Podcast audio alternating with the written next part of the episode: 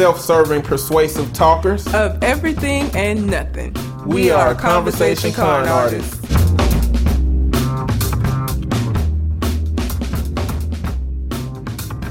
What's going on, people? It's your boy, Mr. On Point. And as you know, Red is not with us today at the Conversation Con Artists podcast. She had surgery, so wish her well. Send her some wishes with a listener letter if you want to. But I have some guests with me. I have Sid the Twin Kid and Colin. Sid, what's going on? Tell the people about yourself and what you got going on. Hey y'all, I am from the podcast Let's Not Go There. We talk about relationships and sex in a very childish, dirty manner, but it's entertaining. And, you know, I'm glad that I get to come and talk with Eddie and be an adult and not talk about things in a very childish manner today. Oh, yeah. I mean, you know, it's give and take. It's give or take. Roller coaster. It's like adult childish, you know, in and out. I'm a child all the time. Gemini doesn't know for being a child. I'm a child all the time, pretty much. Okay. And we got Colin. At this point, you know, we might as well just call you a contributor, like CNN, just be having contributors. Just like don't be on that Jeffrey. Yeah, don't be on that Jeffrey Tubin now. No, we can't be on the no Tubin allowed. There's no Tubin on the Zoom call. But we might as well just call when you masturbate on cam, you just Tubin out here. Oh, Lord Jesus. Colin, the meat positivity correspondent. There we go. There we go. I like that. Wow. So, Sid, I don't think Sid is probably familiar. Oh, no, you should be familiar with meat. Yeah, I'm familiar. All right, but so. You know what? It just clicked in. Like, it just clicked in. Oh, that's you. Yeah. So, look, this is going to be a wild ride, y'all. What we doing is a whole combination of different type of letters, relationship letters, am I the asshole letters, and Colin got us on something new, which we'll let him talk about when he get into it. So let's just dive in. Well, first off, let me say you can find me on Twitter and Instagram at Mr. MISTER_on_point. Where can y'all be found if they want to get at you? You can follow the podcast at Let's Not Go There Podcast on Instagram, as well as follow me and my co-host. His name is FM Live, and mine is Sid the Twin Kid, exactly as it sounds, on Twitter. Sid, cool. SYD. SYD, not SI. It's SY. I'm a woman. Cool. Yeah, you can find me, although it won't be, I'm not, you know, my posts are not all about meat positivity all the time, but Twitter and Instagram, C.A. Smith 07. So pretty simple. A lot of nerdy stuff, maybe a little politics every once in a while. So, but that's about it. So we can get into it if you're ready. Let's get it. I'm ready for this one. Ooh, go! He's ready. So this is good too, because first time we're doing like a triple show, and then we have another podcast host here in Sydney who does, like you said, a lot of sex and relationship talk on your podcast. So I think this is perfect. This is perfect. This is right up my alley. Yeah, this one is perfect. So this is a new subreddit. We were talking about it a little pre-show. Well, not a new subreddit, but new to the podcast. Dead bedrooms. So the description is a support group for Redditors who are coping with a relationship that is seriously lacking in sexual intimacy.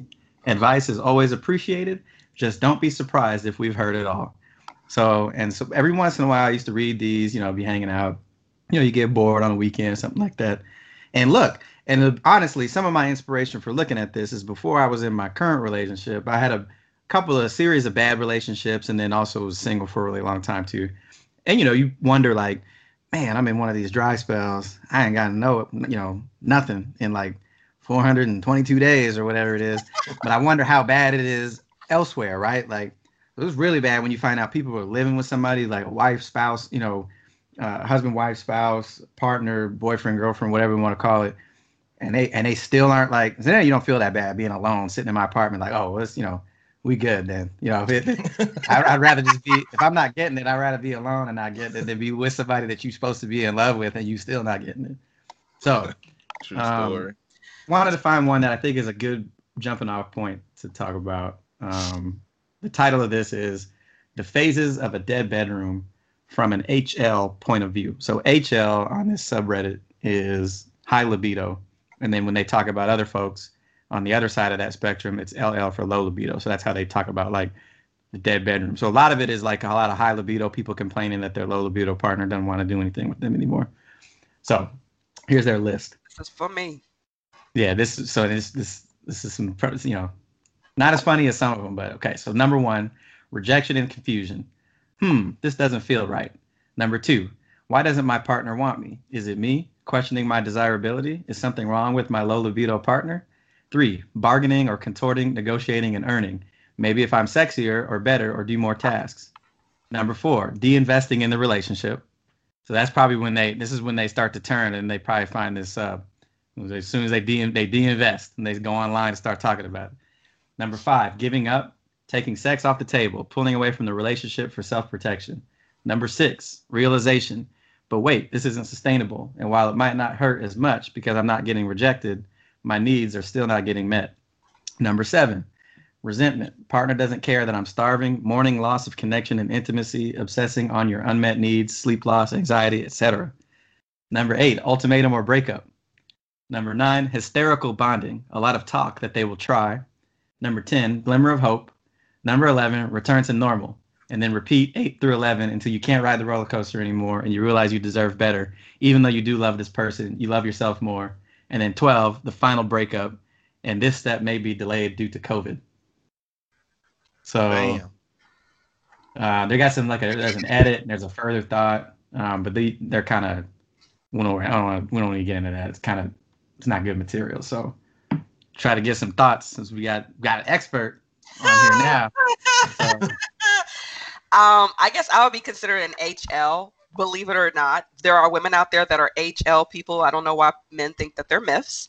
And the problem that I have is because I am a woman and I am an HL, it feels like men feel like it's okay to say no more. I don't know what that is. And so I've gone through all those steps before where I'm just like, okay, well, I'm just going to take it away. They don't want it. I'm going to take it away. I'm going to try to get over it. And then they're like, oh, no, we get into a good groove for a short amount of time. And then it's back, because I date a lot of men who have very busy lifestyles. They're very career driven men. So because of that, my bedroom life is very sad in general, no matter whether I'm in a relationship or not, because stress takes on. Sometimes they're just not available. I've dated someone and we've been in a relationship, and they were literally working to the point that they fell asleep. Like the laptop was in the bed with us. Like they worked the entire time. And although I respect the hustle, if through my sexual hustle, if I could say that, and it's real, and COVID makes it worse, to be honest, because then you're both working from home. If you're living together and you see the person all the time, and if you're a sexual person and you see your partner and you're very much so attracted to them, you're seeing them walk around you all damn day, and you don't get any all day, and the next day, and the next day. You said something on you said something on the last episode of your podcast regarding having a high libido and how men treat you. Like they treat you a certain way. They think they can treat you a certain way just because you have a high libido, but you replace them quick or something like that. Yes. Being a sexual person does not mean I'm necessarily an easy person. I mostly indulge in my relationships. I don't like just date someone on a first date and be like, ooh, it's time to get it in. That comes with an emotional connection. So once I am emotionally connected to you, I want to have sex with you all the time, every day, sometimes multiple times a day. If that's my, and it doesn't go away. See, that's the thing. People think it's like a honeymoon phase. Like for me, it continues. Like it does not end. And because of that, I have to be careful with that. Because you could be emotionally connected to someone and you're not in a relationship with them, and you become a super sexual person with them. And then they start to think of you if you're a woman, they start to think of you as being like some kind of whore. Like, oh, she just do this with everybody. She's a whore. And I'm like, I'm not a whore. I just like to have sex with you in particular. So that makes it difficult as a woman with a high libido to be able to have successful relationships and to have people that can take those things seriously, because people can't differentiate emotion and sex. I think men, at this point in our society, especially men who are not seeking to be allies to women and things like that, and understanding what a free woman looks like, I think it's really hard to embrace a woman that's embraced her sexual freedom, you know? And so it's like, oh, she's sexually free. She for everybody, you know, like that kind of mentality that come along with, you know, not understanding what choice look like for somebody, because that mentality is based on we choosing, you know, not the woman choosing. Oh, man, my first relationship that I mentioned several times was with a girl that was a nympho, I will say. That's just how I'm gonna put it. It was wild. I mean, we had sex 2 or 3 times a day for a long time. And I was like, so I think my libido is relatively high, you know, like I would never turn down sex. I never turn down sex from my partner, you know? And so it's like, I had a high libido and she had an ultra high libido. And like, after that, now I never turned down sex with my partner. So I had all the sex that was to be had in that situation. But after I got out, I was like, I think I had enough sex for about 3 years. I was out for 3 years, y'all, legit. I mean, that's the thing. Most guys think that they want a high, I think, when men get into a relationship with a woman who's constantly saying no, because there are women all over the spectrum, low libido, medium libido, high libido. And if you're in a relationship with a woman that is a low libido woman, a lot of times men think like, oh, I want to have sex all the time, because like there's like this build up pressure, and then they get with someone that has a high libido and then they realize, oh, this is too much. I'm actually not, I really don't want to have sex as much as I think I do. Yeah, you know, see, women can literally have sex all day. Men have that refractory period. Like, we literally, our body's got to build back up our genetic purpose for having sex, which is, you know, breeding, you know. So that refractory period be like, oh, you done released all your egg, your semen. You gotta refresh, and it take time for that, you know. So doing that so much, so frequently, gets crazy. So, I want to propose you guys a question though. I've said this on the podcast. Eddie, I'm sure if you've heard me say this before, a lot of women don't know how to orgasm, and I don't think because women know how to orgasm, because our bodies are so much more complex than men are. Women don't teach men how to make them orgasm. So a lot of times sex starts to feel like a chore. It does not feel like something that you want to do. It becomes, because having something go in and out of you, and then you only have so much amount of lubrication, and you're not really turned on because you can't orgasm, is totally different from having sex with somebody who understands and knows how to have an orgasm. And I find that a lot of women, I know a lot of women, I'm a stylist, so I know a lot of women, and people get very comfortable and tell me about a lot of things in their life. And a lot of women are out here married for years, having long-term relationships and not having an orgasm. So some of these women may not even have a low libido. They just may not know how to orgasm. And because of that, sex is not enjoyable. Yeah. So this is the reason why this one's pretty interesting is because, and I kind of kept this little, hit the ball on this one a little bit. My last long-term relationship actually basically turned into almost the equivalent of a dead bedroom. And some of those things on that list are accurate, right? Like, I remember getting to the point where, you know, she had become really into like a lot of the fit culture type of stuff. And it wasn't like she was rolling around with like 6-pack abs or anything like that, but she was very much started getting into like, you know, she didn't eat certain food anymore, and like, you know, she was only drinking certain kind of alcohol because of the calorie count, or because it was only on the keto thing, or whatever it was. And so I remember at one point, it was tell a little bit of a personal story on this one. So I remember at one point, like we were supposed to go down to New Orleans together for New Year's. This was back when I was in New York. Mr. On Point will remember back when I was living out that way.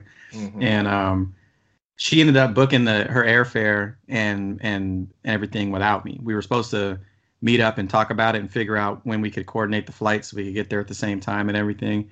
And she had one of her girlfriends that she knew was from there.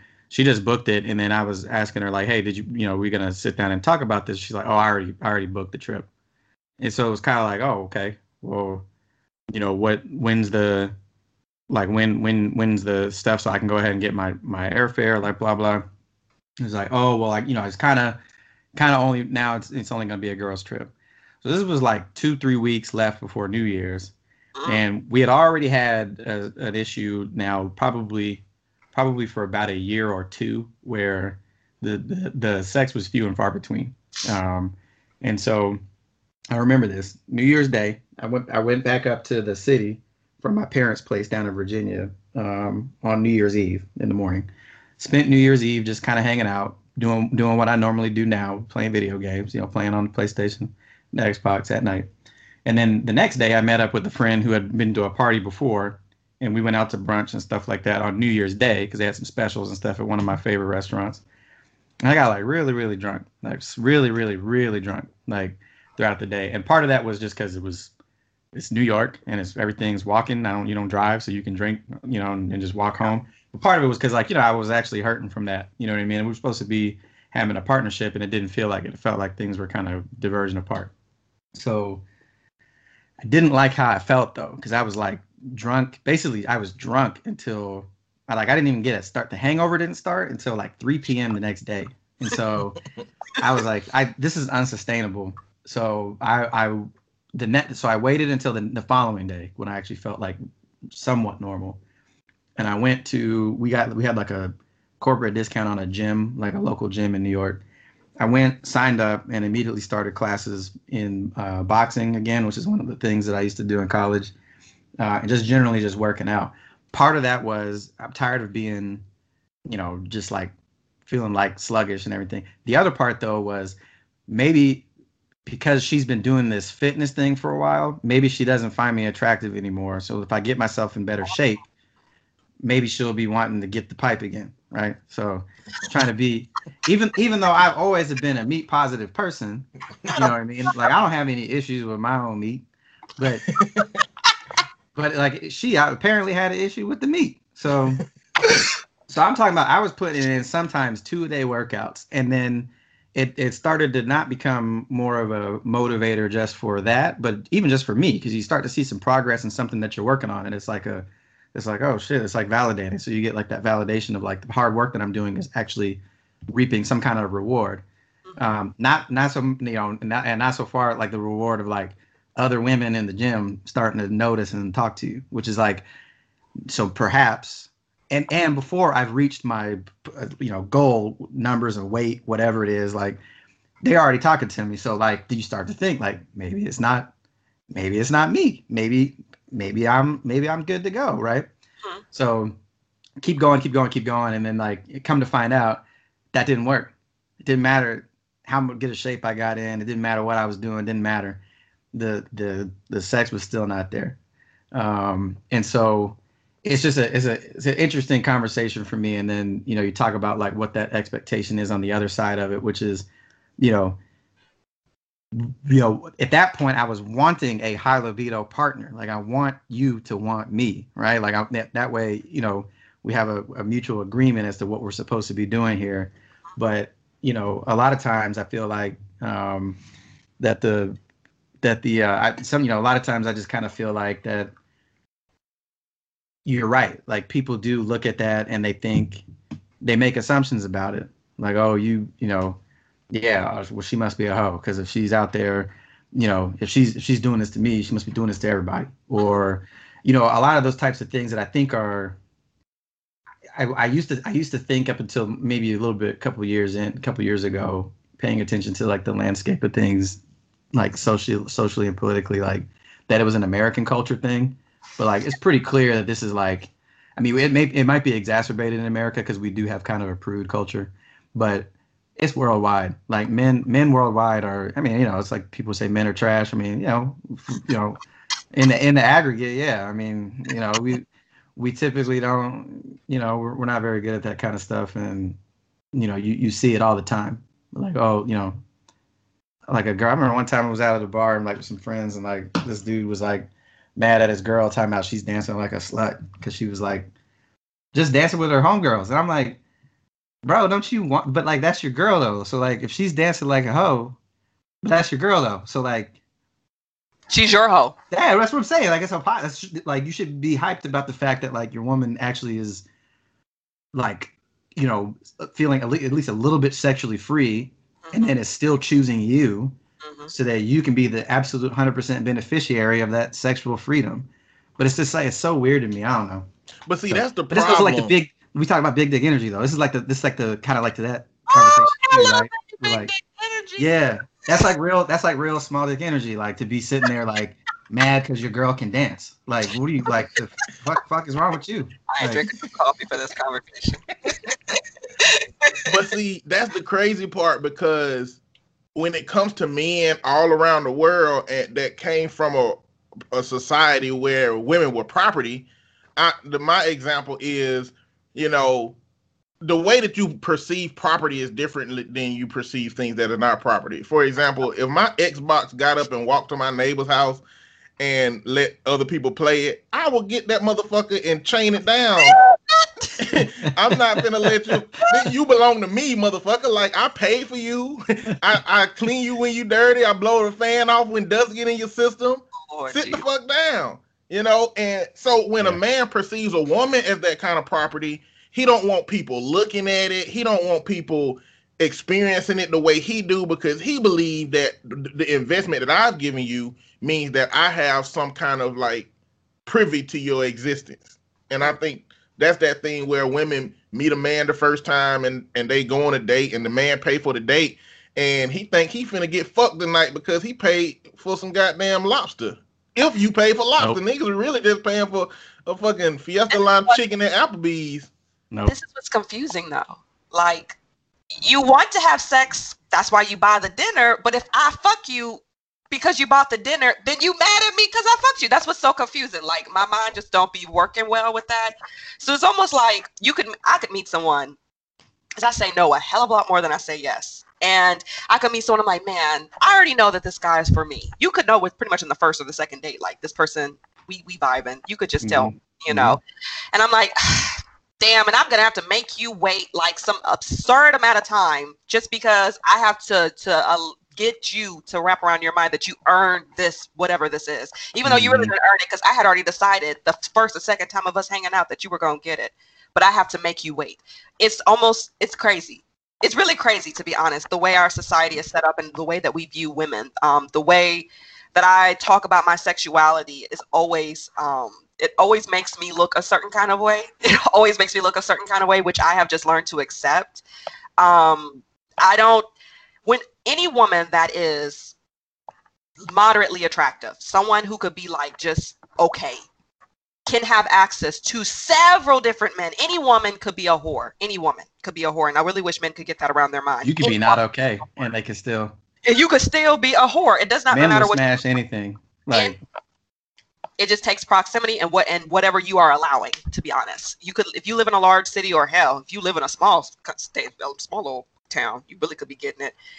If you are a moderately attractive woman, your access to men is extremely large. So if you say yes to anyone, you could be a whore. Any woman could be a whore, especially if she wanted to. So I just wish this idea of women being a whore is such a small percentage. A lot of women like to have sex. So it's like we're not allowed to. So women are jumping through hoops to try to spark this idea that like, oh, I'm not a whore. I do want to have sex, but I can't.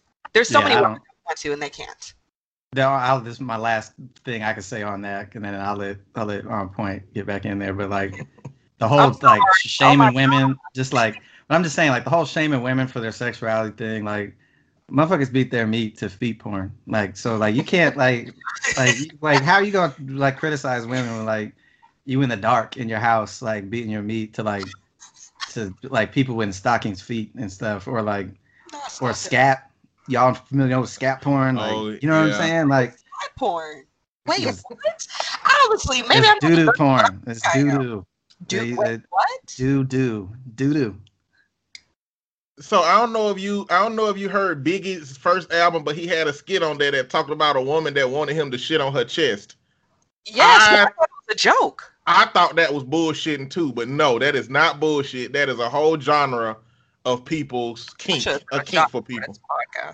You know what I'm saying? Like, but that that would be like the same people, right? It's always like it's never the people who just like are cool about stuff who are criticizing other people for stuff. Like the dude who's, scrolling on Instagram or on Twitter at somebody's OnlyFans, they're trying to advertise and talking shit to them. They're like sitting at home, like, you slut, you whore, like, blah, blah. I always imagine it being like a white dude with like a beard that don't connect. You know what I mean? Wow. You low key read so many people, man. That person that's always being like the trying to repress women's sexuality or whatever, is always that same person, like I said, who's like, choking themselves with a belt and beating their meat to feet. You know what I'm saying? And it's like, bro, you out here talking about somebody who just wants to have regular sex, but you out here like doing some stuff that would get you banned in like 28 states or whatever. Man. So. A lot, we talked about these guys named MGTOWs and TFLers, which TFLers are true force lonely guys. That's what they call themselves. And MGTOWs are men go their own way. See it. If you look these like incels. Yeah, like basically like incels, but specific groups of incels. Wait, they got their own subculture now. There you go. Look, Sid, if you don't know about these guys, they really actually terrifying for women if you read about them. But they are dudes who basically decided that, women are going to deny them the opportunity to be with them forever. And so they kind of leaned into being alone. And so it turned into this extremely violent and toxic culture towards women. And basically a whole bunch of justifications of why women don't accept them, which all equals women are fucked up. We normal, but women are fucked up. So I think a lot of those dudes are on that shit, And I guess it's just a coincidence that they have to go to OnlyFans to talk shit, because it's like, it's like, do you always find entitlement though? Say what? Like, do you feel like it's a sense of entitlement, like an entitlement, like you see a woman and I feel like I should have her, even if it doesn't make sense? I do think that is a very strong component of those guys. So when you talk about like entitlement, psychologically takes a brain that's primed to feel deeply entitled too, and so I think that it goes in a lot of genres. So definitely covers wealth, definitely covers culture. But it also covers like relationships, coming from a society where women used to be property, and a lot of men today that's in their 30s were raised by men who view women as that. And then you got this person with this brain psychological predisposition to be entitled. And then you throw in the relationship component where they feel entitled to a relationship that they can't have, maybe because they beard don't connect, maybe because they contribute to the dead bedroom, maybe because it could be anything. And they don't look at themselves and say, what can I do to make myself better? They say these women are shit because they ain't letting me exist around them, Exactly.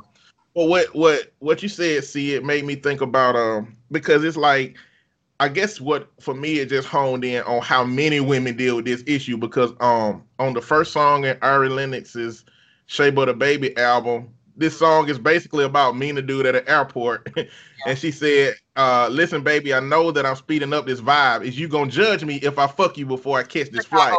Oh, yeah, you know what I'm saying? And so I'm like, damn, like, at what point in society will we be okay with that? And the last thing I'm gonna say about this one is like, I always reference back to an episode of Rick and Morty called Raising Gazorpazorp.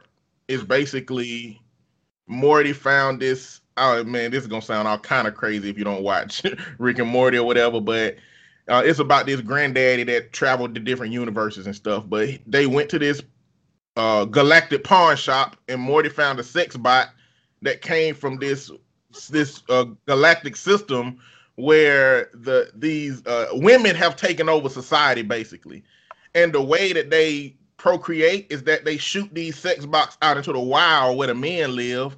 The men are these big brutes that just have sex with them. The machines fly back to the women. They have the babies. And if it's a boy, they slingshot it back out into the wild. If it's a girl, they train her and raise her and educate her into this society. How does... Okay. all right. I mean, sure.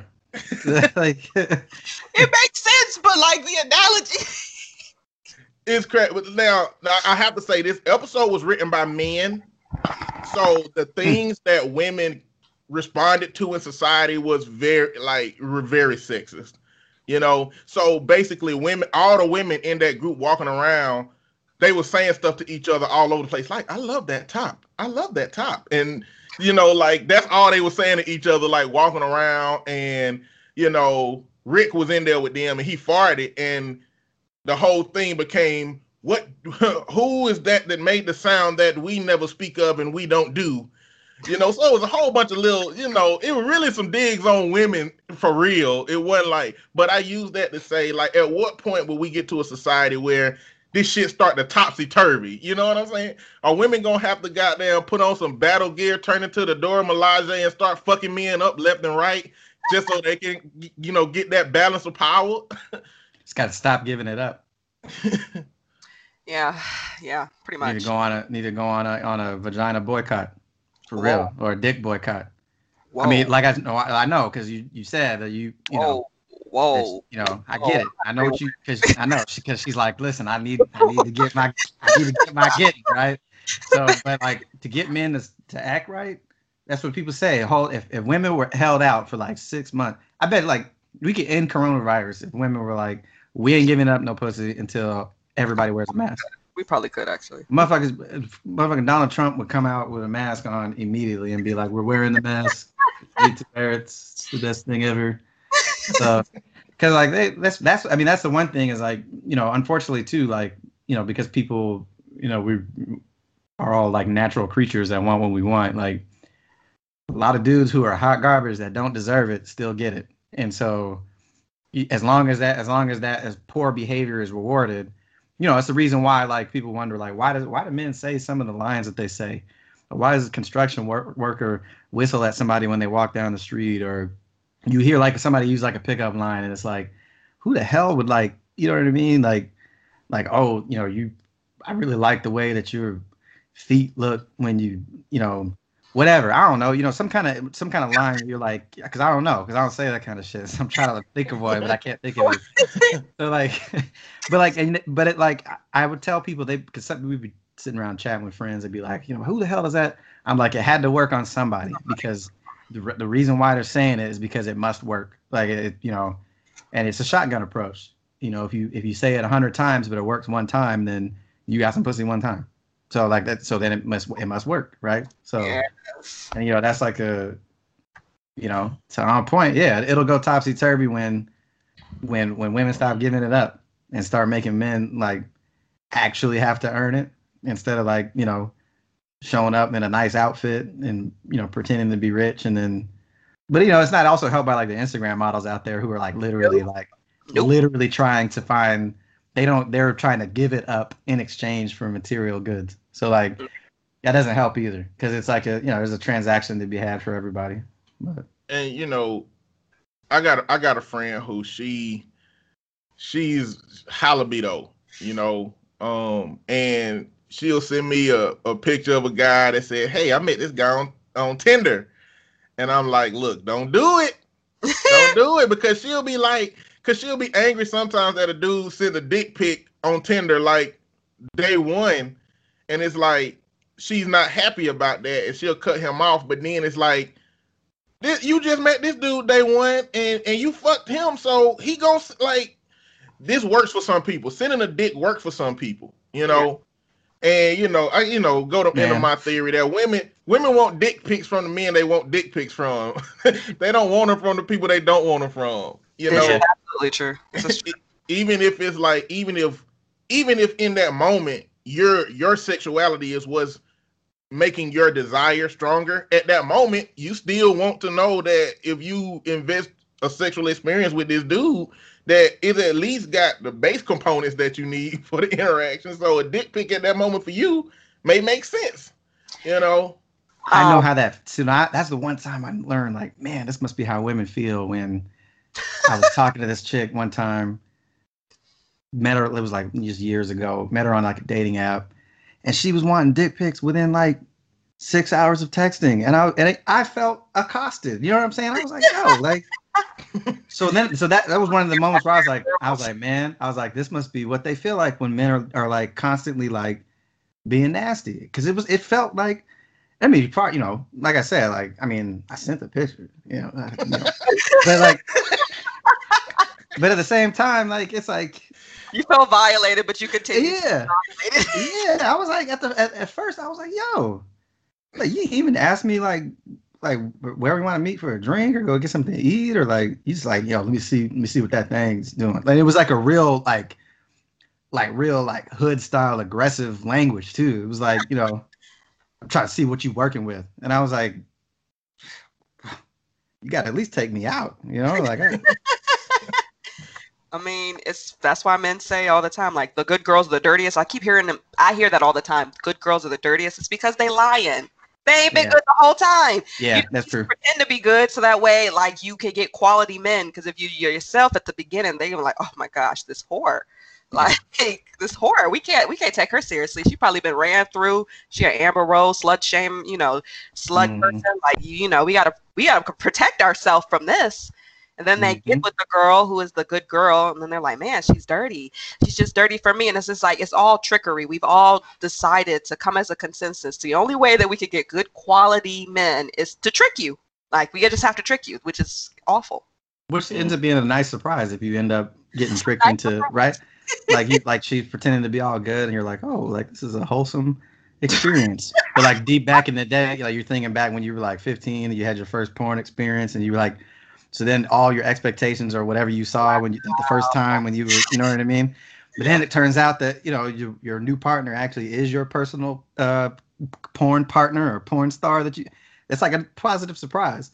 But not for a lot of men, though, because they, like you said, they have to. It's a positive surprise if it happens within time frame. There's always a time limit. Yeah. You got to do things within time. If you do things too early, you don't. It doesn't matter how long you played good. It's still gonna backfire. You have to time it out, and it's ridiculous. The welcome to the world of dating as a woman. Yeah. Well, you know, closed mouths don't get fed. You know, I've been in a dead bedroom relationship, and you know what I guess I was hoping that she would just change at some point. You know? No, not become a porn star, just want to engage, period. You know. But at a certain point, we had a conversation, and, you know, it turned out that her faith had become more important to her, and that was a part of it. And I was like, well, we ain't married, we don't have to have sex, you know, if you don't want to. You know, but that turns into a situation where now I get to make decisions based off of that if I can't handle that situation. You know, that ain't what broke us up. But, you know, it's just one of them situations where if you're not getting something, you need to communicate. Because in that list that you read, it don't really identify how that person addressed the issue with their partner. It basically says this was what I be going through, and it feel like that you sit on this side and be experiencing the shit, but like you gotta communicate. And I think with a situation like this, my question is, does the person with the low libido know that their person wants sex and they just like Ray Charles to that shit for the moment? You know, it's like, I don't know. Or do they really not know? Do they really not know that this is the experience that they helping create by not participating, you know? And did they know that their partner had a high libido from the jump? You know, was it what Sid was talking about? Was it like you had to be that representative at the beginning for whatever that person needs? So you're like, ooh, we gonna be fucking every day and then when it get to the situation, it's like bonnets and granny drawers all the time. You know what I'm saying? Well, that's one of those things, like, people are always on their best behavior at the beginning, right? And then as time goes on, you get in more like relationship mode is when the real comes out. And so, you know, in past experiences, like if I was ever, you know, pretty early on in a relationship, you know, you go over to the old lady's house or she comes over and she's like really like within that first couple, you know, trying to bust it open, like that first experience or that first encounter, like, it's kind of like the same thing, like kind of like what Sid's saying, like there's like an immediate, like, Not me at least, me personally, not thinking like, oh, she must be just like dropping it on everybody. But for me, it was more like, this might be like that best behavior. You know what I mean? Like, I don't know if this is a sustainable thing. Whereas, you know, in younger days, me, you know, early 20s, you might have blown past that gate, so to speak, you know. And I think as you get maybe a little bit older and you understand what you know reality is like, you know, you understand that sometimes people are on their best behavior up front, and then, you know, you settle more into a routine, you know, that's, you know, a little bit better. I mean, it's like with my current relationship, like, you know, it's good. It's not too high, not too low. It's a good amount for what we need, for the needs, for life stress, for work schedules, for all that stuff, right? So nobody is feeling like there's any kind of neglect occurring, blah, blah, blah. So, but, you know, first couple of times hanging out for long weekends, you know, it's like you beating down to the beat down like the whole time, right? Because that's just what you do with somebody that's new and exciting and everything. But the one thing is, like, it never seemed like it was outsized. Like, it was never like, it wasn't like, you know, where you go over to their house and then she's opening up the toy chest and pulling out leather and whips and chains on the first time. And you're like, yo, whoa, like, but then it like rolls back later. It was all normal. Everything was like relatively normal. And it felt like it was a, you know, it's part of that communication. Like you said, I think there's a point I'm trying to make as I'm talking too damn much, but you know, it's communication, which is, you know, there was a lot more talk about other things relationship wise than just the bedroom stuff. Right. So I knew that there was at least going to be some other semblance of a connection otherwise that would continue to endure versus, you know, you'd be meeting people on Bumble or Tinder and they just like I said, you two times out for some drinks and she's like, we going back to your place? It's like, sure, because who's going to turn that down? But then you get there and she's like, you know, making all kind of damn noise. And it's like, you think a camera crew is recording and going to put it on Pornhub and shit, because it's the type of shit that you only see on the internet. You're like, this ain't real. This ain't sustainable. So, and I'm willing to walk away from that on the chance that maybe it was sustainable. Maybe that's who she really is. But more often than not, is not the case. So I'm willing to let that one go and find something that feels a little bit more normal and natural. Yeah. Not that I'm not into some stuff, or I wouldn't like to try new things. Normal. But like normal is in like a healthy balance. Yeah. So y'all, clearly we could sit here and talk for 45 minutes on one letter, because we just did. Oh my God. It's a good topic. I told you. I knew this was going to be good. Bro, we sat here and talked all this. We talked before the show, we talked about all these different letters we want to do. And we spent 50 minutes on one. So what you got, Sid? Let's hit what you got next. I'll try to make sure I don't choose like the craziest topic. So we're going to talk about... I'll skip my other one. We can save that one for another time so that we can... We'll just do one apiece. Am I the asshole for telling my wife that I prefer her post-pregnancy body? Oh, my wife has somewhat recently given birth to our son. She has ballooned up in a weight from a pregnancy weight gain, but a large amount of the weight went to her butt. Turns out I'm a huge ass man because I prefer how she looks now. My wife is freaking out though. She's like, oh my God, I can't even pull these jeans up my mid thighs anymore, and is trying to look up a bunch of crazy weight loss diets and tips. I thought I was being a good husband when I told her to not try and lose the weight, that I prefer how she looks now. And I said, turns out I love how thick with 2 C's fat ass women look. And of course she took it the wrong way and was in tears, saying shit like, oh my God, I'm so fat and I look like a hippo. She's over exaggerating. She's got some extra padding on her belly and her face is a bit fatter, sure, but she's got a great thick figure with 2 C's again. Well, I'm on her bad side now by the looks of things, and I'm forced to the couch, and my wife gives me dirty looks if I try to touch her butt or say anything positive about her body. I haven't gotten laid in like a week, and on top of it all off, my wife is like training our son to laugh, and when she calls me dumb, she's like, your daddy's a big dummy, right? And he'll burst out in laughter. Am I an asshole for preferring my wife's new figure? No, you are not an asshole, sir. No. You are not. We were talking about this before when all you read was the headline in our little pre-show. I was like, what if he like it because she's thick with 2 C's? I said that when we were talking in the pre-show. And he actually typed it up. Man, listen. I mean, I talked way too much on the last one, so I'm gonna let y'all talk on this one. The only thing I'm gonna say right now is no, I don't think you're an asshole for it, my man's, because, you know, you like what you like, right? And like, but I can understand why it might make her feel some type of way if she, if her body image or her confidence issue, like, you know, if she was, she liked how she looked before, she felt like she was more herself in her own skin in her pre-pregnancy or pre-partum body. So it's more of a sensitivity conversation of like, you know, maybe you prefer your wife's new body and you try to like, you know, work into it. Like we were talking about timelines, right? So it was talking about like, it was too early, you know what I mean? Like right after he's like, you know, he never said anything about her ass, you know, for the first however long of marriage. And then she has a baby and he's like, damn, you walk around, you know, your ass look like a bag of Christmas presents. You know what I mean? Like, so that you might want to wait until like, you know, don't be saying that like while she's still in the, before she's discharged from the natal unit at the hospital, right? Like depending on what it was, but no, I mean, you know, that's a tough one. That's a real tough one. So first, you want me to go, you want me to go first, Eddie, or are you going? You can go ahead.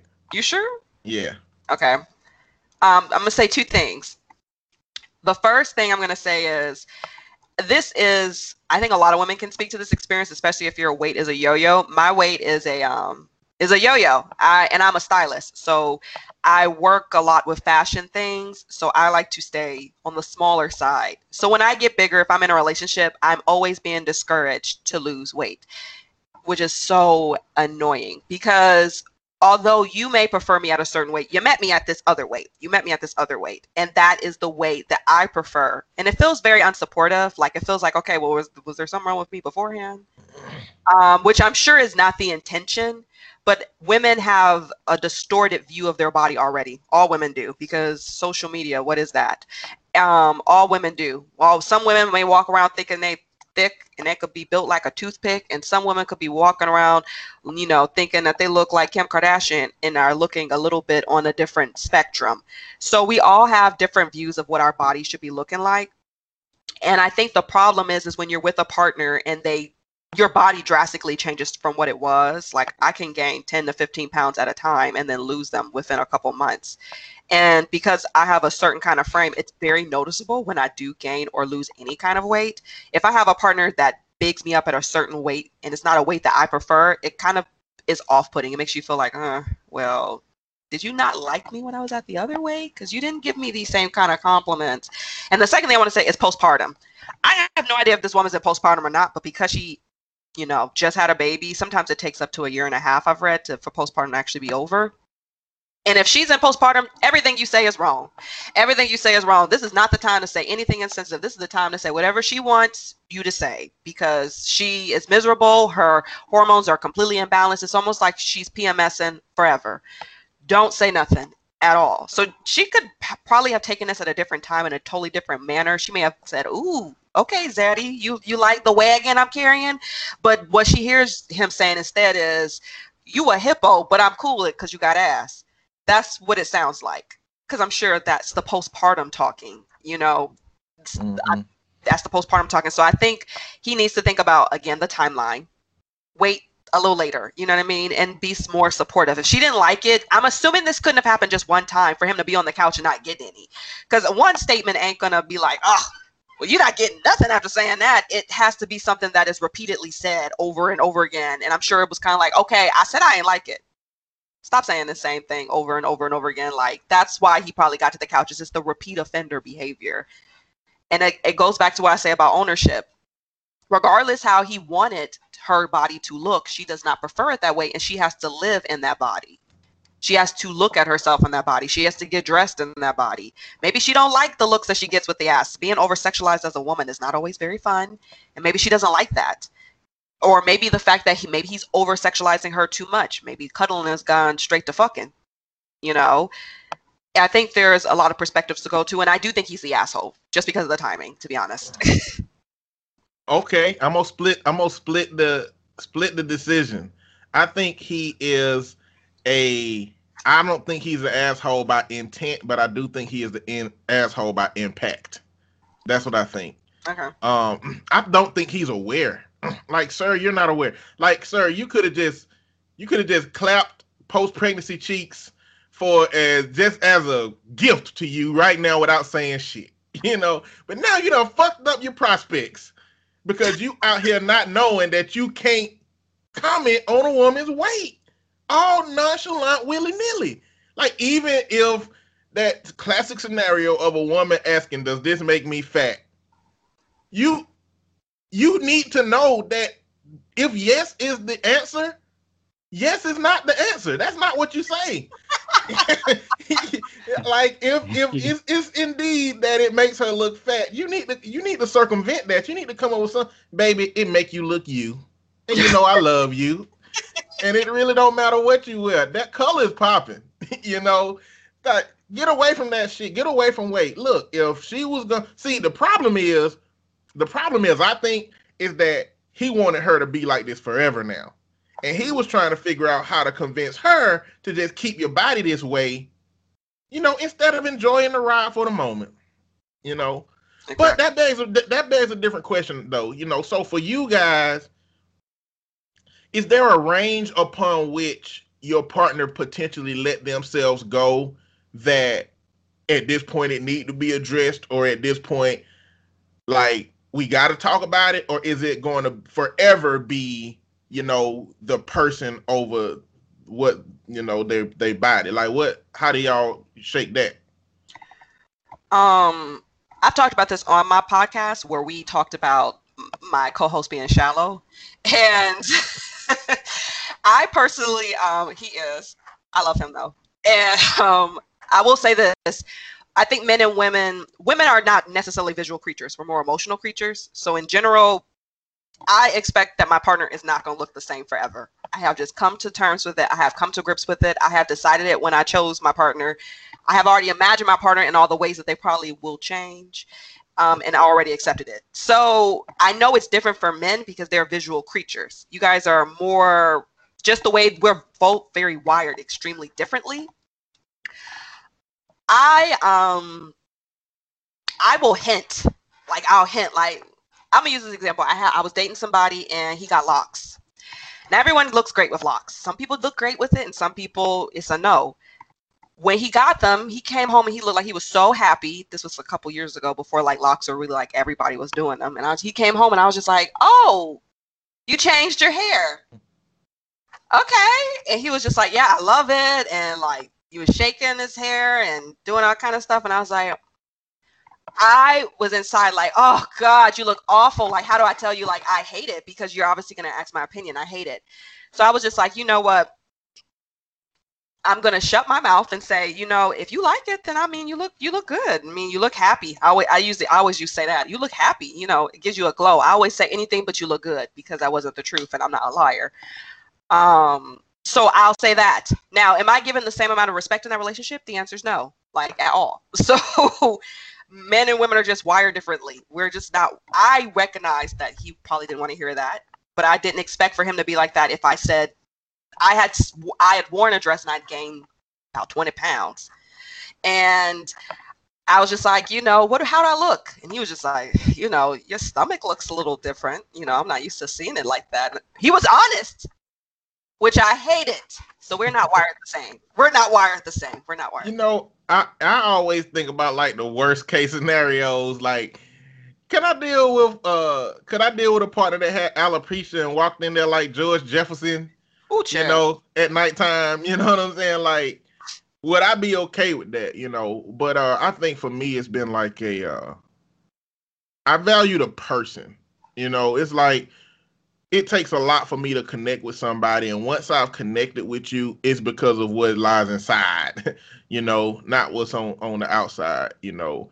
And I'm sure there's conversation to be had in a respectful way when you've been in a relationship long enough and something that you don't like is going on, or something that maybe unhealthy ain't going on, you know? I mean, there is a level of a person letting themselves go over a period of time that's, like, may be hinting at depression or some other thing. So at some point it may be time to address, or a midlife crisis where, you know, somebody just come in bald-headed. Like, your woman come in bald-headed after she done had 12 inches of hair on her head since you done known her. You know, what's going on? Are you okay is the first question, not do I like it or do I not like it? Like, this is like an extreme situation, you know. That's happened. I cut off a ponytail when I was in college. I was living with someone and he went to work and I just was having a hard time. I had some family issues going on and I went into the bathroom and I cut a whole ponytail off, like a whole ponytail. And he came home and I was bald. I was essentially bald. And this is when the natural hair movement was like not so forgiving. It was like 2010. Yeah. What was the natural hair movement? Let's just be honest. And he was just like, whoa, like what happened? I was like, you know, I just decided like, you know, my hair, I just felt like I wanted to change. So like I cut my hair and then I dyed it red. So not only did I cut it off, but then it's a whole different color. And this was in the span of like maybe 4 or 5 hours. And he was just like, he was miserable. He was miserable at first. He hated it. He hated it. And he let me know every 5 seconds for the first month. And I just, you have to accept that when you make those kind of decisions and your partner doesn't like them and you don't discuss them with them beforehand, that this is what you're going to get back. Yeah. What you got, Colin? Well, that's all I got. Like I said, I'll end up talking way too long on that one, but you know, yeah, you know, it's a blend. It's you know, you have to. It's just like with anything, man. You got to communicate. Like you can't, you know, you can't like just don't assume that what you're saying is either. You know, potentially can hurt someone's feelings, or more importantly, that it's a compliment. You know, that it's something that, like, you know, that you find positive. You know, that other person might not see it that way. And you know, it's like with a lot of these things. You know, what he should be doing is talking to his wife about that stuff instead of talking to the internet about it. Yeah, you know, I say that a lot. Monica's got a friend back in Chicago, Vernon. Probably shouldn't use real names, but whatever. There's a lot of Vernons in the United States, but they don't listen to this podcast anyway, so we good. But no, I mean, you know, and you know, sometimes, you know, like with that or like with other folks, you know, you guys have probably had a friend or something that comes to you and says like, hey, you know, I'm really having this issue with my boyfriend, girlfriend, husband, wife, whatever. You know, blah, blah, blah. And they talk about all this stuff and they lay it all out like their grievances. Mm-hmm. You know, they're like, what should I do? And every time somebody does that to me, I'm like, you should go back and tell them exactly what you just told me, like verbatim. Like, we ain't dating. You know what I mean? And I get you're looking for yes, your concerns are valid. I'll validate your concerns. But like, I can't make you make things better. You know what I mean? I can't make whatever the username of that story, sir, Mr. You know, I like thick butts or whatever. Like, I cannot lie. Yeah, like I can't make your wife embrace her new butt and to see it in a positive light or whatever it is. Or like I can't figure out how to get you off the couch. You know what I mean? That's something that you got to do with talking to her. So, you know, a lot of these stories. Some of them are just crazy.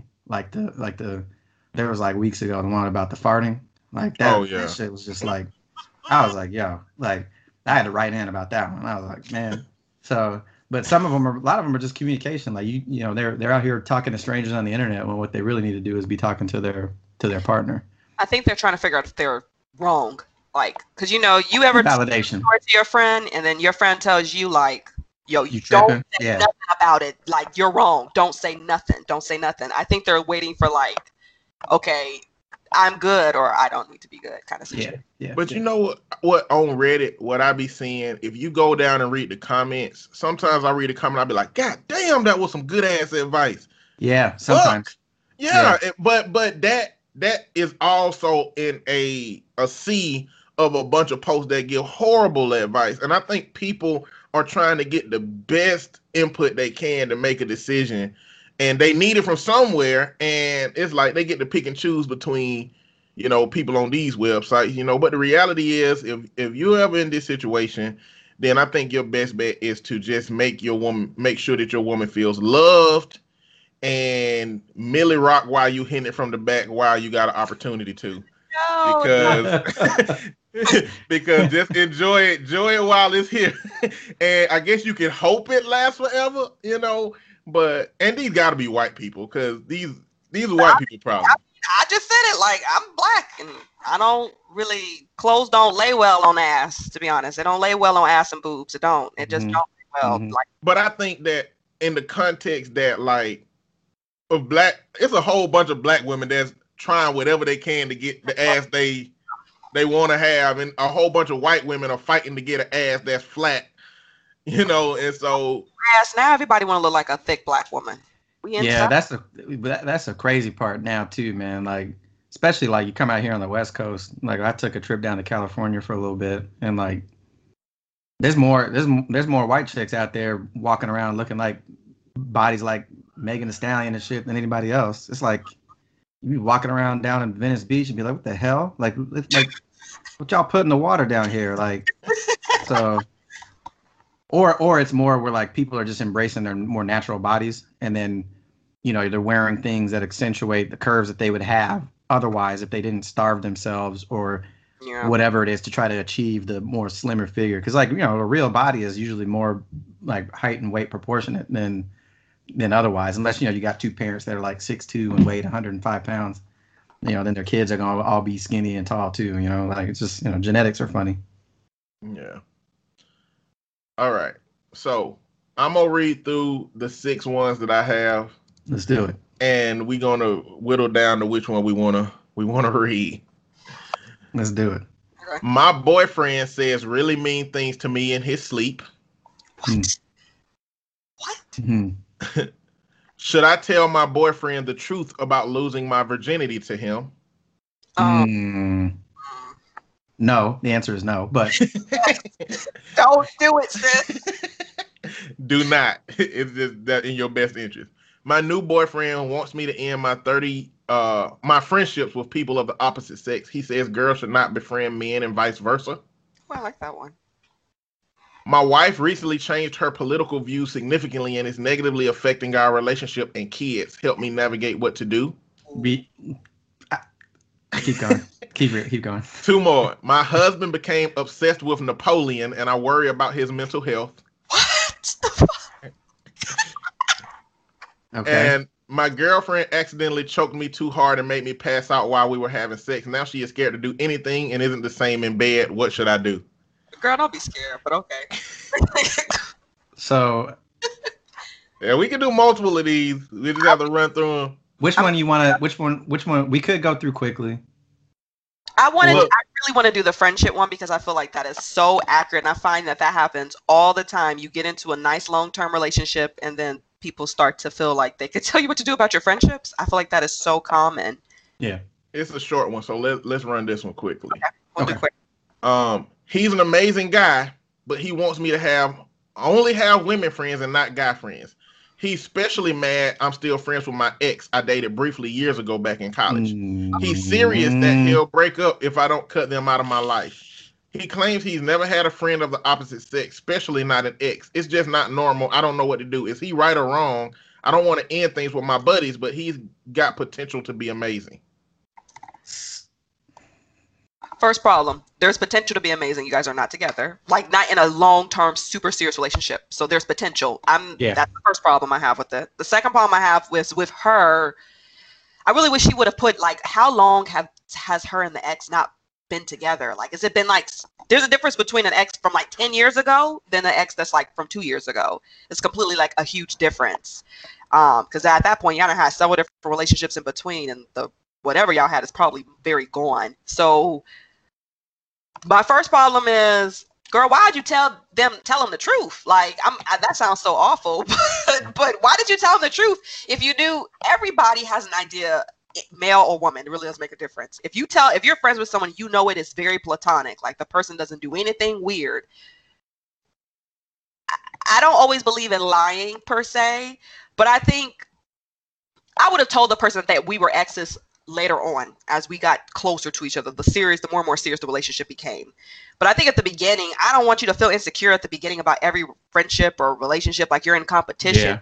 At the beginning, I wouldn't have. So I'm like, girl, why'd you tell him the truth about this ex at the beginning is the first problem I have. And the second problem is, I really wish I knew what kind of ex this was.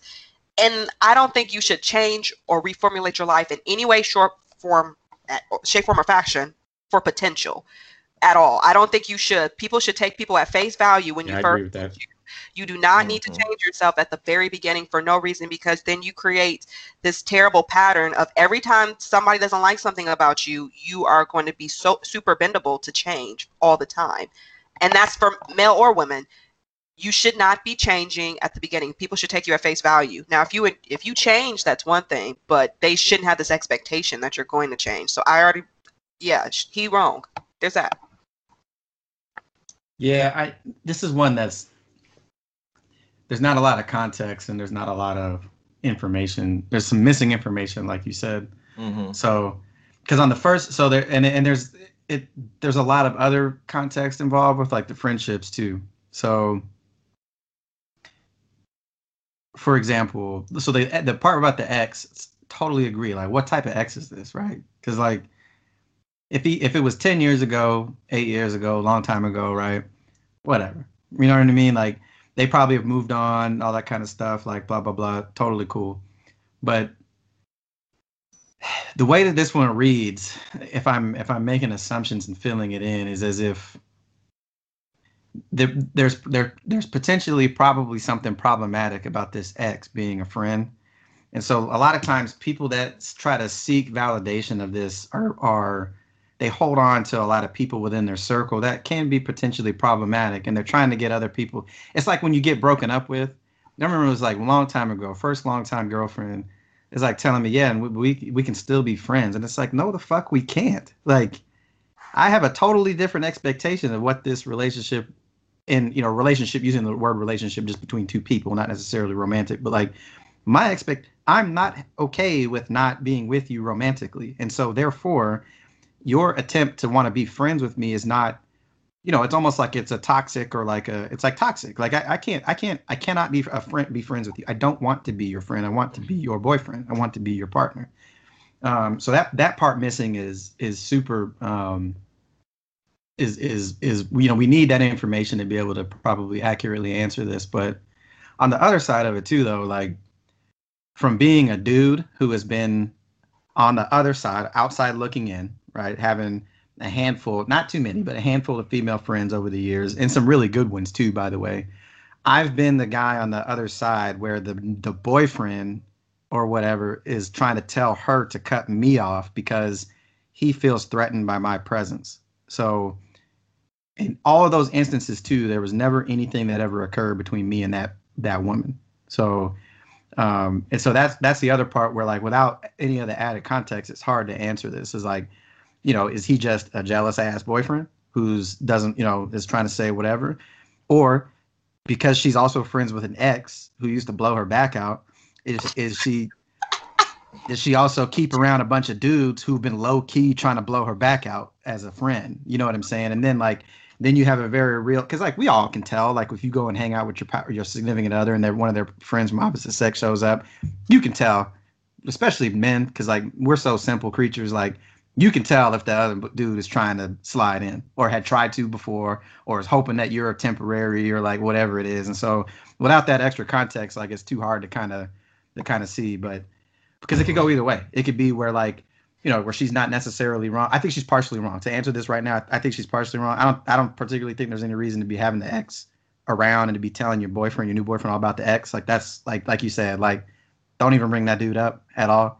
Like, you know, and if he, unless he's like, you know, they're texting every single day and everything. But then as the boyfriend, I'm like, the fuck are you texting your ex for all the time?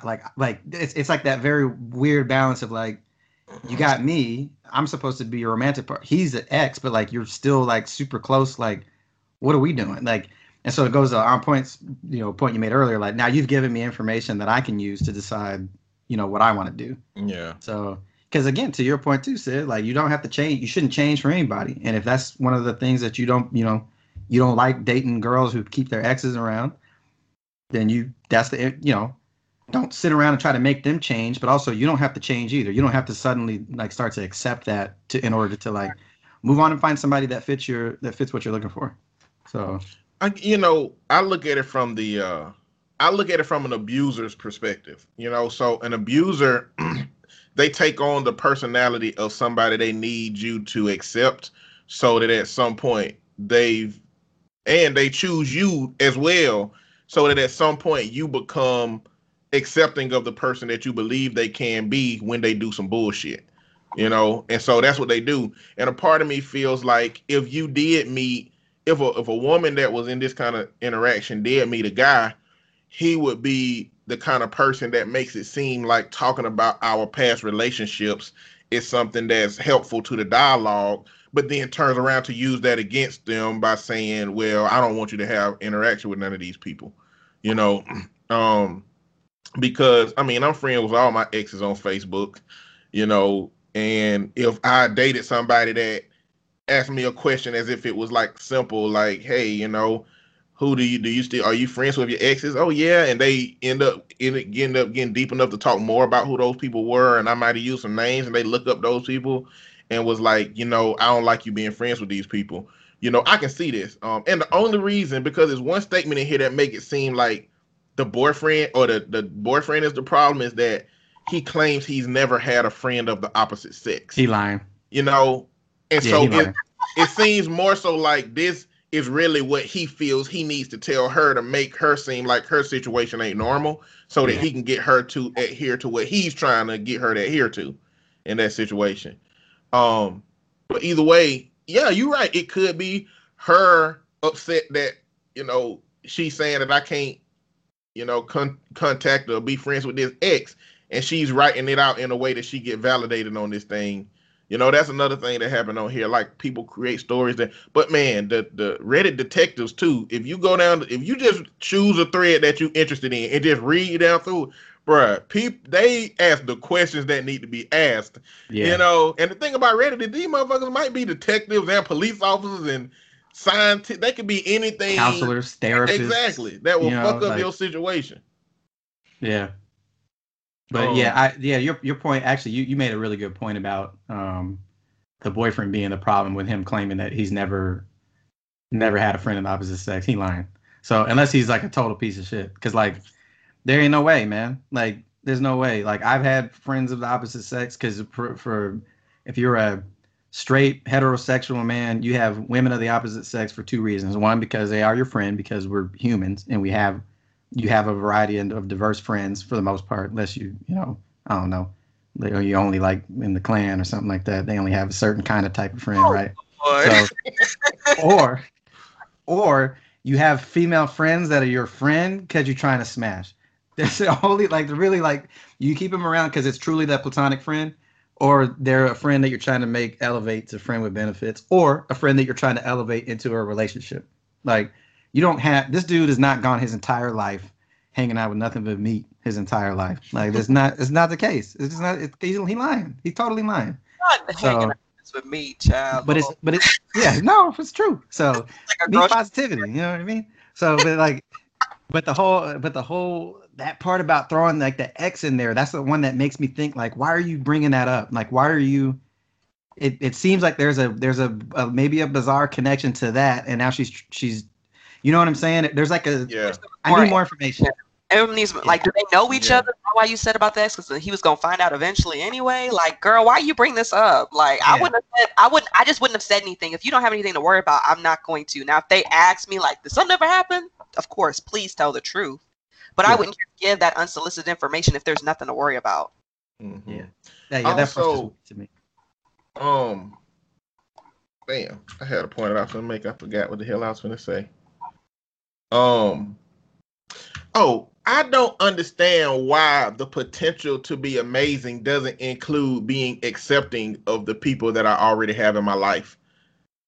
Like, she said he has the potential to be amazing, but like, to me, amazing would be also accepting of my current relationships and not expecting me to change and upend my life in terms of my connections to be with you. Exactly. Like, I just don't understand why.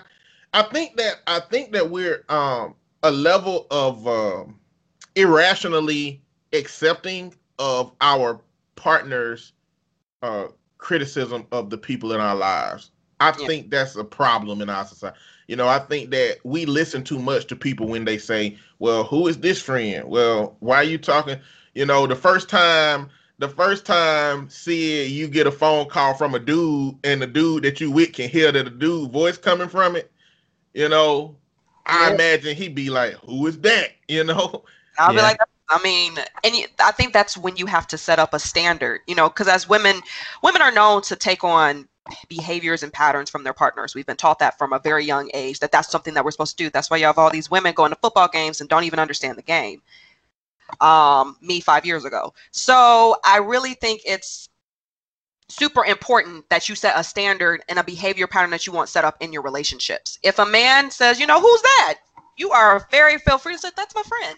And they're just that's like, it. Oh, that's all you got to say. Just say like, that's my friend. And they're just like, oh, you know, and you're just like, well, it's cool. You want to talk to him? Like, you know, make the person feel as comfortable as possible. It doesn't take a lot to make someone feel comfortable. I think the problem is if someone is a secret. Like if maybe, that's why I wish I had more information about this ex. Yeah. Like, have they never met? Do they not have interactions with each other? Mm-hmm. For him? Because I think when you give like your current partner, if you are talking to somebody, if you have a friend or somebody that's an ex, or you guys have just some weird history, maybe you guys are not officially exes, or maybe you fooled around. I think if they've had some kind of correlation, they've had some type of interaction amongst each other, typically they can see that it's just like homie energy. They can see the homie energy. But you can't, you know, just make your partner feel more comfortable. I don't know why that's so difficult. I just wish I knew how more information because I don't even know how to judge this thing no more. And if it's a friend or an ex and she says or he says in any case of it, yeah, nothing happened, and that other person doesn't believe them, then you got other problems in that relationship that don't have anything to do with who their friends are or who their ex is, or like you got some trust issues that are surfacing in that particular circumstance. Yeah, that's what this whole letter screams. Trust issues. Maybe this person, I think this person needs to focus on getting mentally healthy from whatever relationship that scarred them versus trying to change their new partner. Mm-hmm. What's the next one, Eddie? Oh, how are we doing on the time? Because we want to get to some news too, so we might have to. So we might have to rapid fire. We're gonna wrap it up to one. We'll do one more of these, and I'll say the rest of them for later potentially. But I want to do this one. My girlfriend accidentally choked me too hard and made me pass out while we were having sex. Now she's scared to do anything that isn't in the same bed. What should I do? My girlfriend is amazing. We have great chemistry. She's the best in the bedroom and really knows what I like. She definitely knows how to have a great time. We're both pretty freaky and like to mix it up all of the time. Honestly, we've probably done about anything that you could name. Something that we are very, very big on is BDSM play. We can get pretty rough and wild. We do things like slapping, spanking, grabbing, choking, and more. We can both get pretty rough with one another. Sometimes she's in charge and other times I'm in charge. Well, this particular time she was in charge.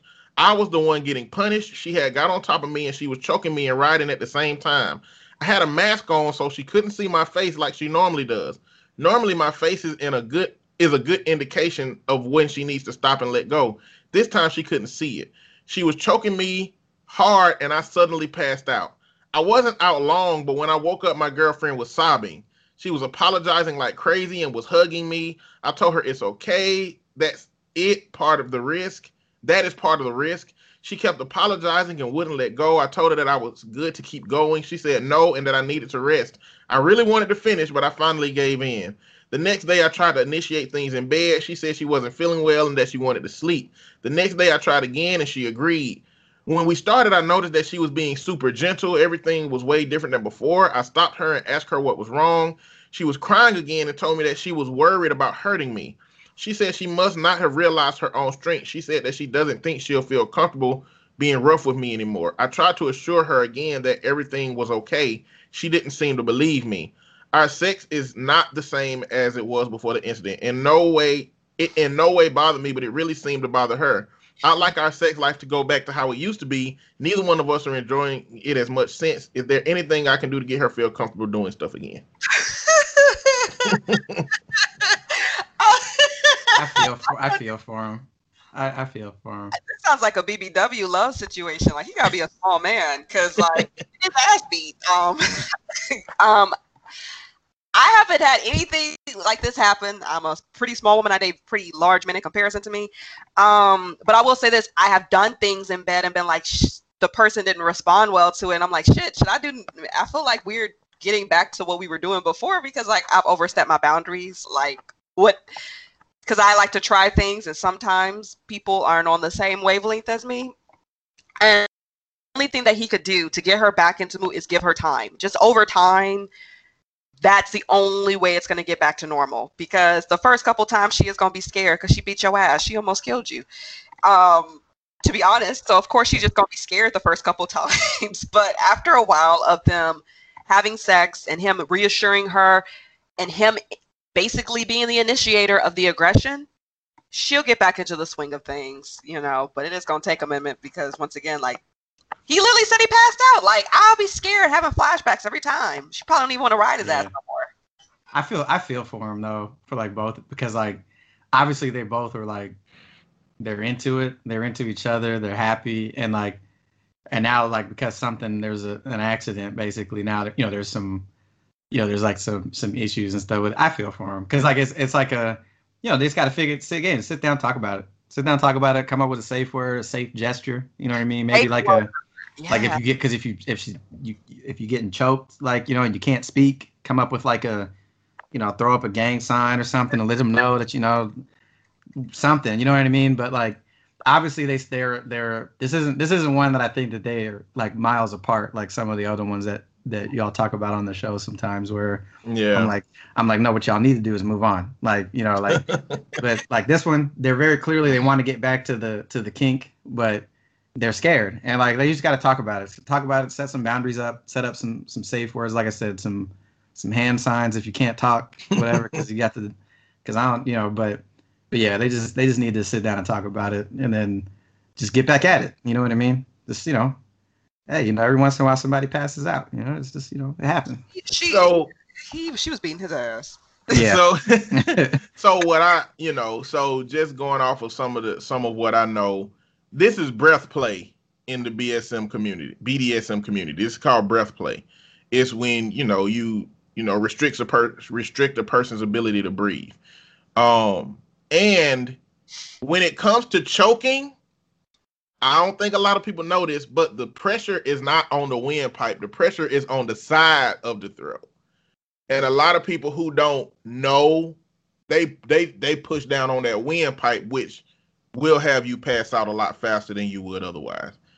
If you're looking to be informed about a lot of kink that you didn't know about, and you have TikTok on your phone, just put in Kink Talk. Hashtag Kink Talk. Bro, okay, hold on. I'm getting my phone right now. I'm writing it down. Like, this is so educational. So, listen, write down hashtag Kink Talk. I put in black kink and I went and followed the black kink people. But it's a lot of people just informing about a whole bunch of different stuff, because I need to understand why some people are into some of the stuff they into. And I just wanted to go into like the DDLG, Daddy Dom and Little Girl dynamics. I really want to understand. I just don't know how you get there. It just sounds like it's a gateway to that's what I need. Well, see, so I felt the same way you did, Sid, but it's because some of that stuff, I try to research this stuff too, because I'm just, you know, I grew up as a child of the internet, basically. Like, I, you know, so nothing shocks me. If people talk about, look at this crazy story online or whatever, I'm like, we came up with two girls. I was doing dial-up internet, looking at crazy shit when I was a teenager. So like, nothing shocks me, right? That's when it's not necessarily a gateway from the research that I know, and you that's why you want to try to understand it, because it's very clear that that's their kink, but they absolutely would not gateway that into actual underage people or underage girls, or the stuff's bizarre. So because with pedophilia, it's about the age exclusively. When you turn 12, it's a wrap.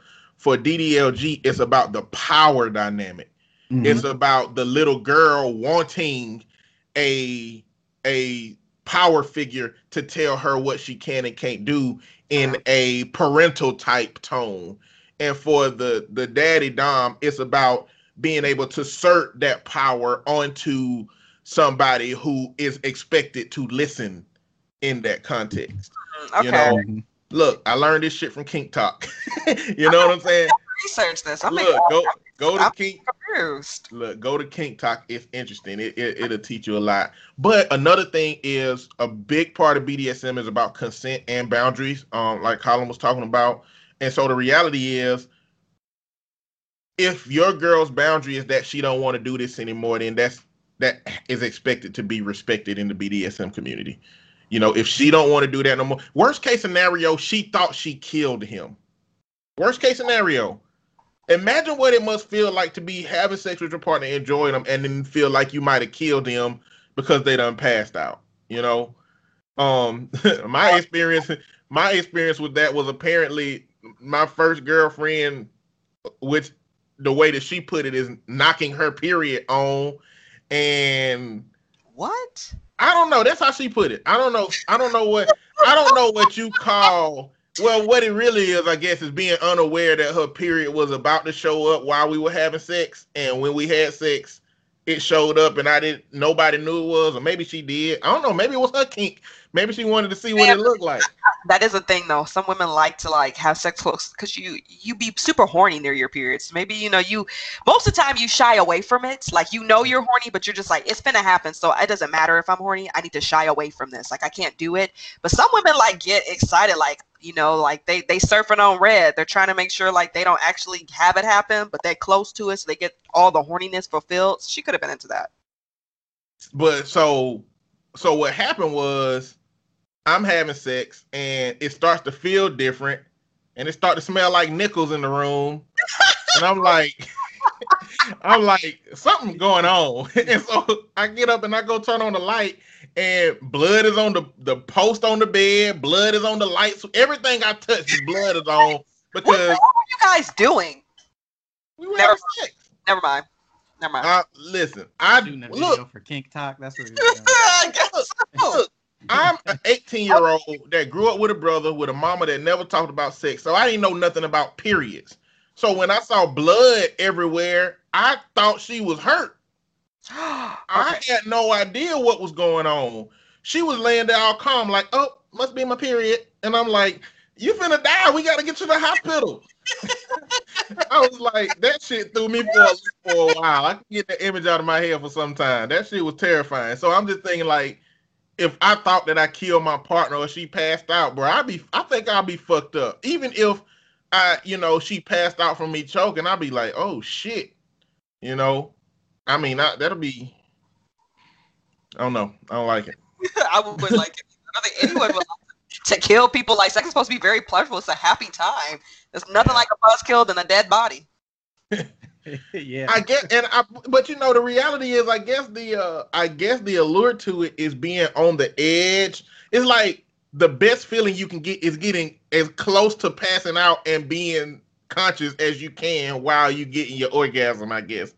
And so, at some point, you may teeter the line of passing out, and it don't seem like they've done enough research, or she done enough research to know what the risks are, how to protect yourself from the risks, to expect it at some point, and how to recover from it, But I just thought this was better on how to choke without having him pass out. I think she should rehearse that. So that would alleviate a lot of her anxiety if she knew how to do it properly.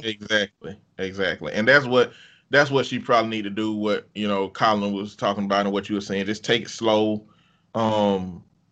establish boundaries with each other, and then move forward from there.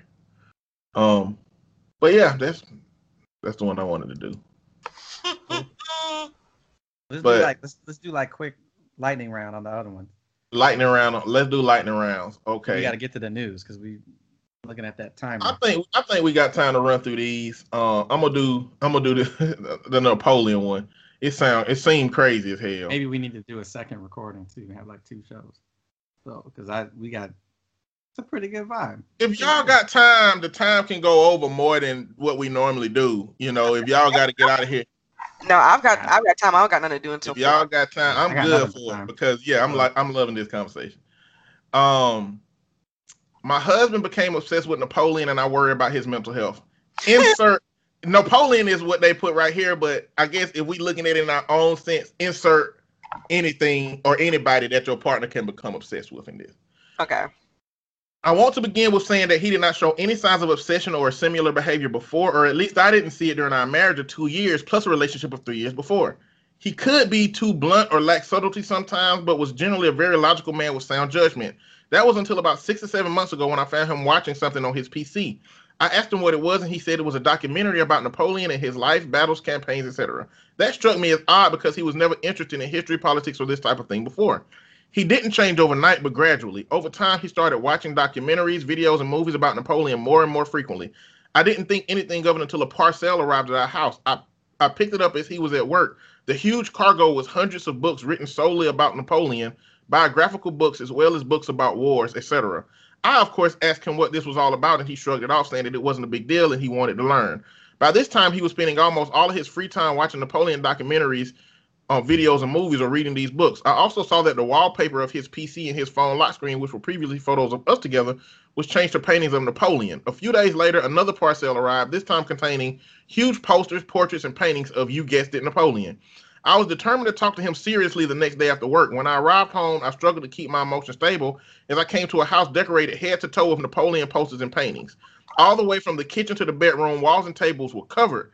I angrily asked him if he's okay and told him to remove them. Then he got overly offended by my remark and acted like I'm in the wrong. I decided to wait until I cooled off, but a week or so has passed and we barely even talk to each other.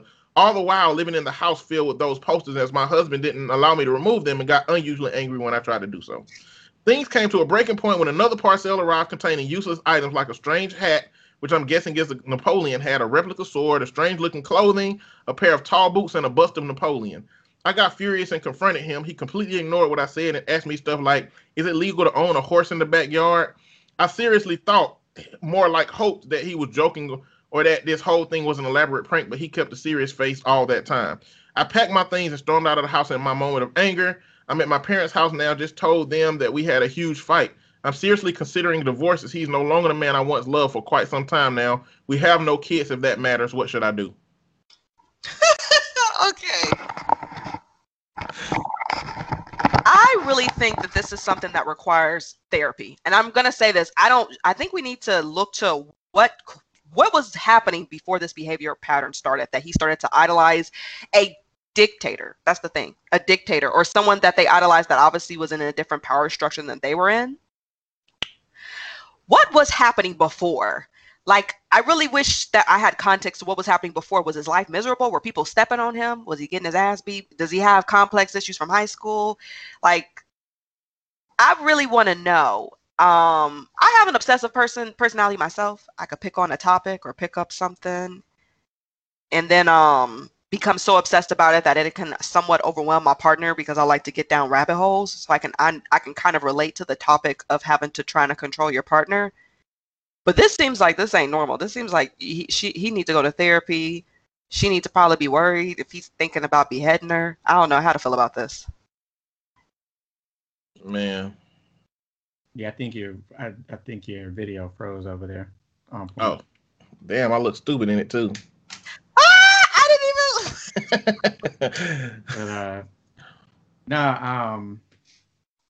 This is another one where I feel like, so number one, yeah, therapy sounds absolutely like that should be the first step in investigating what's going on.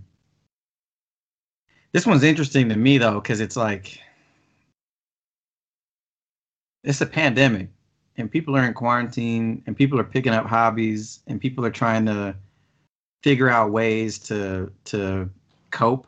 So I mean, that's what the therapy would be able to uncover is like, is this some kind of bizarre coping mechanism for isolation where, you know, he's turned it like, I mean, because in one instance, like him saying like, no, I'm really interested. I just want to do some learning. I mean, I think it's fantastic that somebody wants to do some independent learning. It seems like it might be being a little bit extreme, or maybe very extreme. But you know, it's hard to discern what the I'm trying to think of the word, like the catalyst or like it's trying to like the origination point of this thing. Like what's the entry point to his newfound obsession with Napoleon? And, you know, it's also like, maybe it sounds kind of like it could be something along the autism spectrum too, perhaps. You know, there's like a, you know, very, very intense desire to learn everything that there is to learn, and then going above and beyond by ordering props, you know, replica swords and the hat and like all this type of stuff. I mean, there's some things that, you know, probably not necessarily cause for concern. I mean, he could be addicted to something a whole lot worse than learning about, you know, I can't think of the era. Like, it's not a Renaissance era, but like, you know, Napoleonic era, you know, French military tactics. Like, yeah, I mean, you could, like, there's a lot of things that you could be worse obsessed with nowadays. I mean, you know, he's not obsessed with Kink Talk, you know, scrolling on the other. So, but yeah, I agree with you. There's probably some therapy will help to uncover what the underlying, you know, cause or problem is with something like this, because it's bizarre. Like, it's a bizarre obsession. It'd be one thing if he had ordered like one big box of books from Amazon and was just doing some reading, but you know, when you talking about he's ordering props, I'm like, what do you like? So what is really going on here? Like, are you studying for a reenactment? Are you really trying to go all out for Halloween this year, or are you? Do you actually have an obsession problem or an addiction problem that you know we need that needs to be examined professionally, like in a clinical sense? Yeah, because this is like a, I guess the best case scenario is this behavior is just insight into something else that is going on that you just didn't know about, because the current moment never presented an opportunity for, you know, your partner to capitalize on something that would turn into this. You know, you never know. When he was 16, he might have got this obsession when he was in high school with something, and just, you know, life, they finished with it and then was like, went back on, and life is normal. You know, they may have periods of going through this, learning about things. You know, like you said, it could be autism that a person has had checked relatively well. And, you know, autism is a social disorder. So, you know, being able to be social might have been them practicing it, but now that the social component is gone, they gotten back into their old patterns of autism. And I mean, we can't avoid it. It could be some physical health issue. This could be a tumor. You know, a tumor could be present on a part of the brain that creates obsessions, you know, and now this is showing the behavior, because it's like, it sounds like in that story that a lot of rational stuff has gone out the window, even the courtesy of communicating with your wife of this journey that you're going on. I mean, it would have sounded better if he would have had her in there saying, hey, did you know this about Napoleon? I'm trying to become interested in this guy. And along the step, you know, maybe not ordering 100 books, but order like 5 and be like, hey, honey, like I got some, you know, like it, that makes it seem extreme. Like she said 100 books came in one parcel. Yeah. You know, like that's probably cause for alarm to a degree, you know? Yeah. Yeah. But any behaviors that become vastly extreme from what they were are cause for concern, in terms of you might have a physical issue, you might have a psychological issue, or hell, you just might be somebody I didn't know you was until I found this out, you know. So I think something extreme is always a cause to inquire, at least to an explanation of why that extreme thing is happening, you know. Mm-hmm. And I guess the hard part is sometimes those extremes happen without you actually knowing yourself, especially if it's psychological, you know. So if somebody start buying up a whole bunch of Zippo lighters because they like to collect lighters, and you know, line them up all in your room, and motherfucker walk in and be like, hey, this shit wasn't like this before. What's going on? You know what I'm saying? Well, I just like Zippo lighter. You ain't never saying nothing about no goddamn Zippo lighter, and now this shit going on. We finna go to the doctor. But yeah, I thought that one was extreme. The last thing I'm gonna say before you move on is, I do think this could also be. I've been reading some weird stories about how people are getting flares of OCD now that they're trapped in the house. Hmm. It was like a thread on Twitter that I was following that people who had OCD, who had it underneath control, have now, their disorders have gotten out of hand because they're now trapped in the house and they're able to, I don't know, I guess something triggers them. And I wonder if it's a case like that with this particular person. Like maybe something just like snapped in their mind, maybe being in the house and watching and seeing little things, maybe watching too much History Channel, and something snapped in their mind and created a disorder pattern. Mm-hmm. Yeah, definitely possible. all kind of shit going on with this COVID. I got out the house. Yeah. Even if you don't go out, I mean, I would. That's like if anybody's listening too, let's put a plug for that right now, like for health, right? Even if you don't go and because you gotta try to stay 6 feet apart, blah blah blah, like wear a mask. Just go outside. Just go outside when it's a sunny day. Let that vitamin D, them UV rays hit you a little bit. You know, get some fresh air. Go for a walk. You know, drink some water. You know. Crazy. That's why all this drama and stuff is all over the internet. We all going stir crazy. Yeah. Yep. Yeah. By the way, being quarantined with your partner, that's a true, like, not trial by fire, but that's the other reason why I knew that she's good to go, because like we had no drama since March. Wow. You know what I mean? So yeah, it's you know, I mean, everybody's got relationship drama, but like nothing that's like where you start questioning what you're doing. You know what I mean? It's like regular annoyances. Like, you need to hold on to her tightly, because I done 2 divorces. 2 people that I know are going through a divorce. Like they're getting divorced. So with counseling people and having all of these Zoom meetings with people, it's one of 2 things that's been going on. Either people find out that they didn't know who they was with, and now that they've been spending time with them, it's like, damn, it reinforces why I'm with you. I value you. Mm-hmm. And the other side is, I didn't know who you was. Why the fuck am I with you? How did I get here? No middle ground. Exactly. It's like it's like a lot of people's pattern of relationship is the working all day is a part of what makes the relationship work. Yeah. You know what I'm saying? Like the going somewhere, your ass being gone from 9 to 5 is a part of what makes the relationship work for me. Now that you are here from 9 to 5, that shit too much.